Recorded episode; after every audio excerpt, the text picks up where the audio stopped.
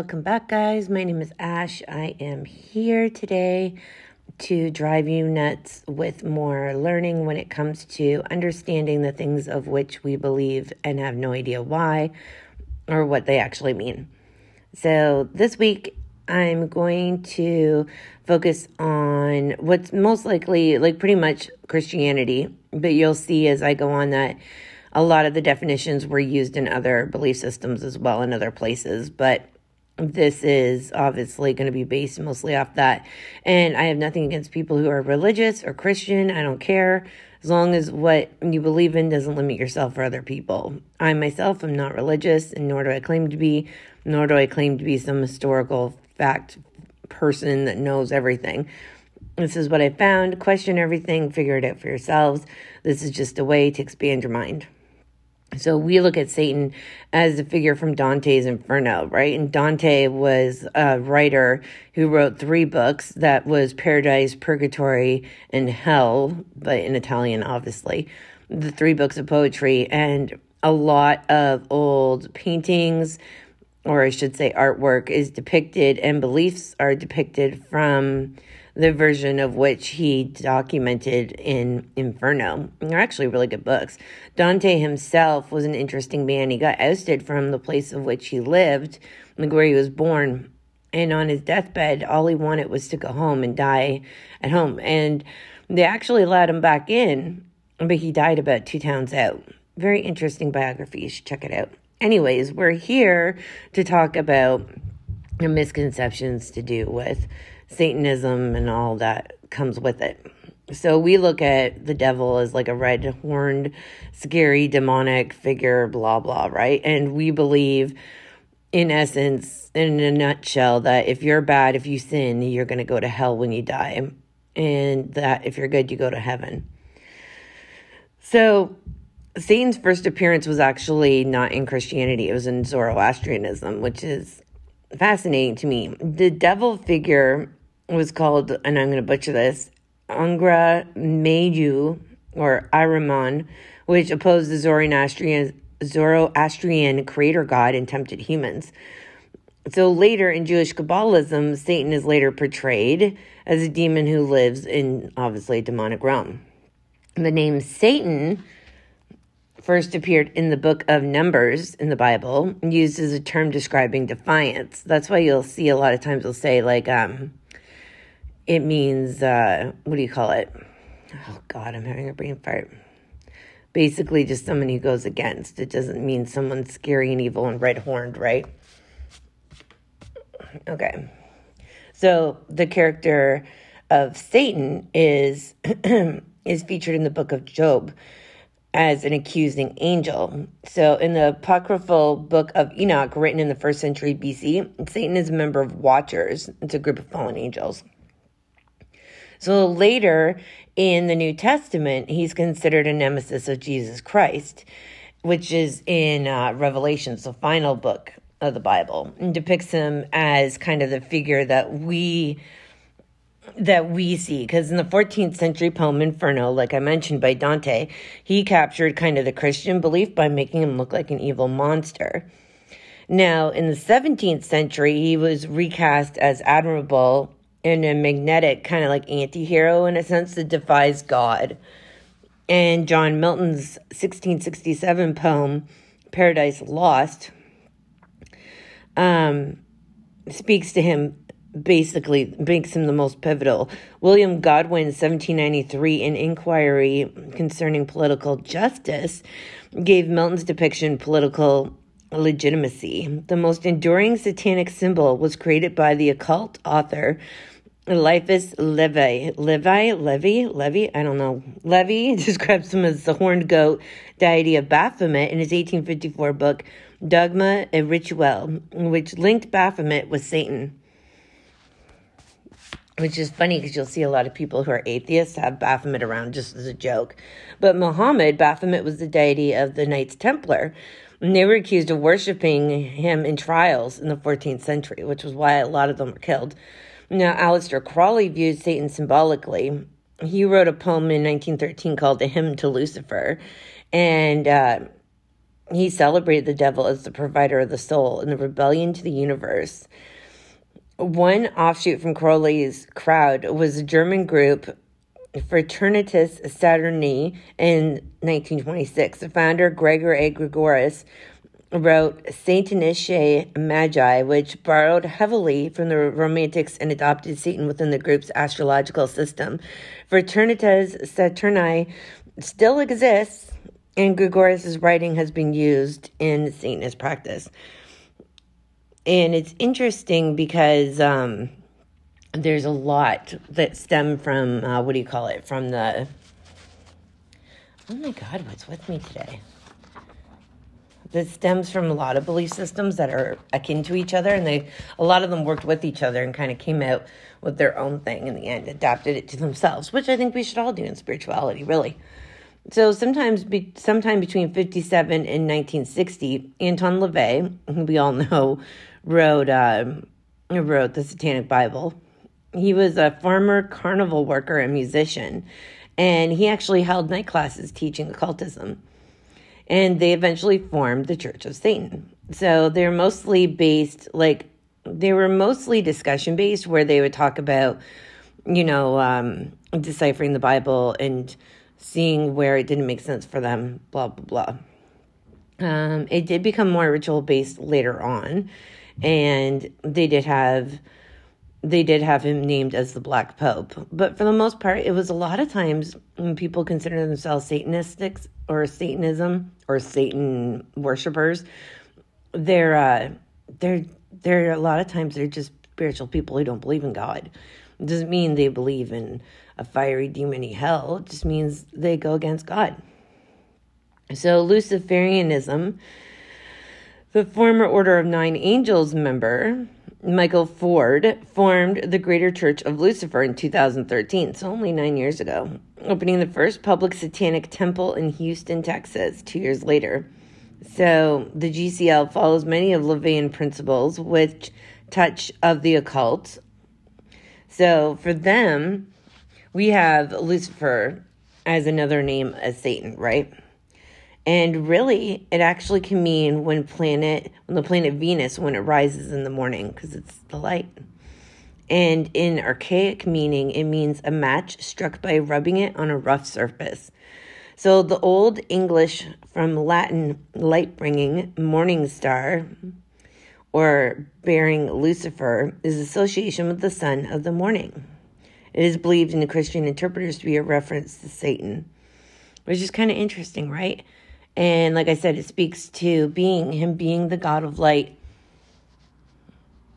in uh, Strega, which is history, and part of the reason how Aradia was born.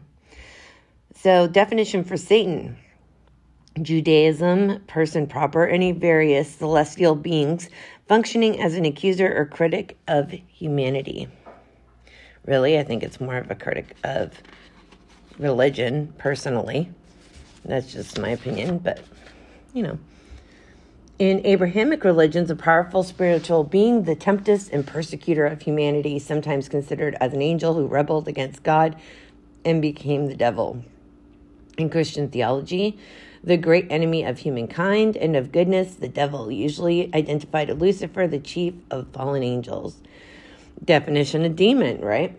So, Middle English from medieval Latin from Latin daemon, from Greek daemon, deity, genius, also from Latin demonium, lesser or evil spirit, or from Greek demonium, diminutive of daemon. In the late 19th century, perhaps the Van Diemen's Land, an early name in Tasmania, were based on the slang term for detective. A lot of times they believe demon to mean spiritual guide. Isn't that interesting, right? Strays you away from the church. You got to think every belief system wants you to stay with their belief system because at that time, way back when people were learning what it was they believed and couldn't read for themselves and were being told what what books said, it was interesting because they would take things like gargoyles, things, um, even religious rites and practices, ceremonies, and change them a variant to their religion and actually scare off other religions into believing them. And demon seems to be one of those. So we're going to kind of take a bit of a swing here next, and we're going to talk about angels. Angels totally weird me out in the spiritual community. I have to say this. I don't care if you believe in angels, it's fine. I just, I think it's weird. It's like if you're not religious, why do you believe in something that's formed from a religious belief? That's my that's my personal feeling. And I know almost everyone I know in spirituality believes with, works with angels. You know, you had John Dee, which I think almost I wondered if it wasn't partly as a form of survival for him in his time frame to keep from being killed for what he did. But then at the same time, you see Aleister Crowley, and they all work with angels. You know, you see these magic mystery schools that people are so terrified of. And a lot of times, these guys worked with angels. It's kind of funny. Anyways, so I'm going to read a little bit about when we first see these different types of angels. Obviously, there's a million of them, it seems like, but I'm going to talk about some of the main ones that I noticed.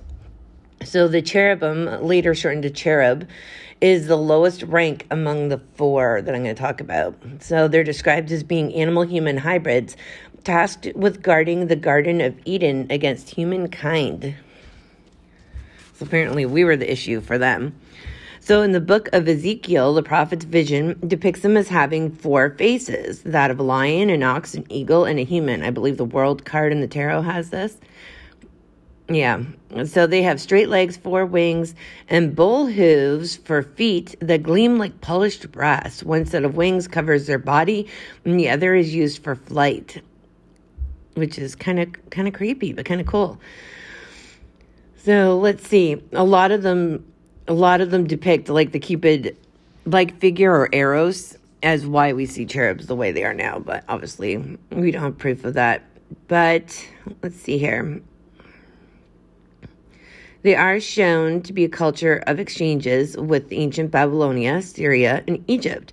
The cherubs' function of guarding sacred places and their mixed appearance is similar to that of Babylonian Lamassu, Egyptian Sphinx, and Hittite Griffin, which is cool. It's like, to me, they're kind of like a land spirit, like the Norse Nis.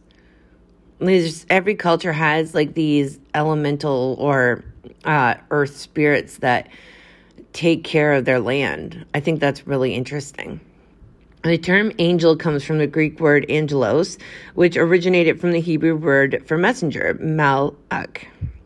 The malachim are messengers of God and are the closest looking to us humans.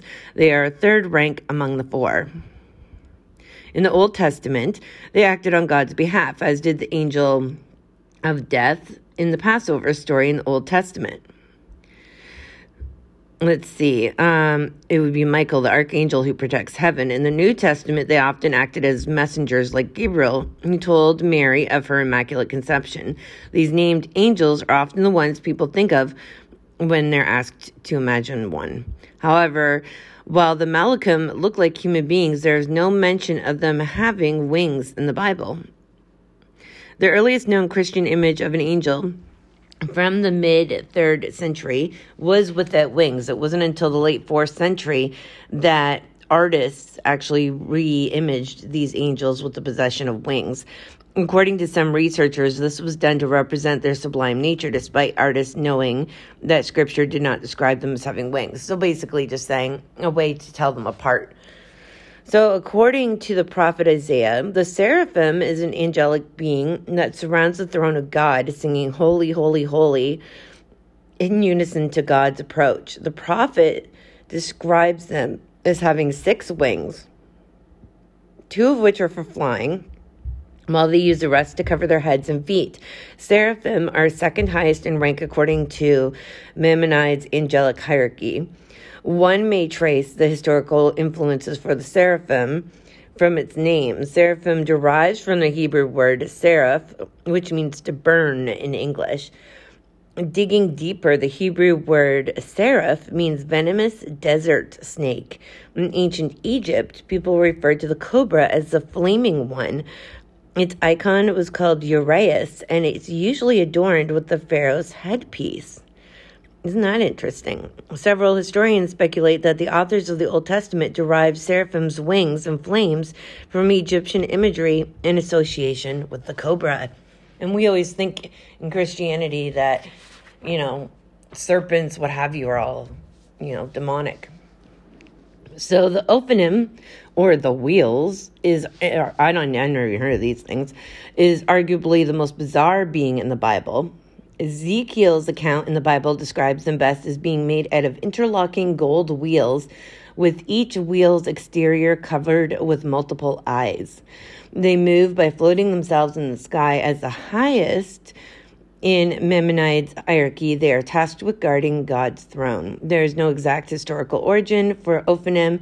Joseph F. Blumrich, a former NASA employee, theorized that Ezekiel's vision of the wheels and other angels might have been a UFO sighting. However, critics label him as a conspiracy theorist. So, nevertheless, other authors claim that an ingested psychedelic substance caused the prophet's visions, which, you know, it's just, that's how it goes sometimes. it's how it's going to happen, right?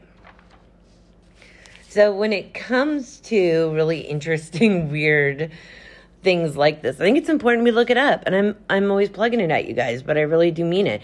Look up what these things mean because they have some very when you look up a lot of um a lot of our normal mythologies and I don't mean just in belief systems, but I mean you look up a lot of our folk tales, a lot of our stories like Bloody Mary, I don't care what it is a lot of them have religious backgrounds and reasoning. If you really look into them, which you can by looking at my blog linked in the bio, or you can look at past episodes, um, you can learn just how much you can see where religions were trying to, or belief systems were trying to control the masses by using fear tactics. And a lot of the things we think of as childhood, you know, stories, what have you, actually were used way back then as ways to scare us off, which is kind of sad, but fascinating that people are gullible enough to believe it.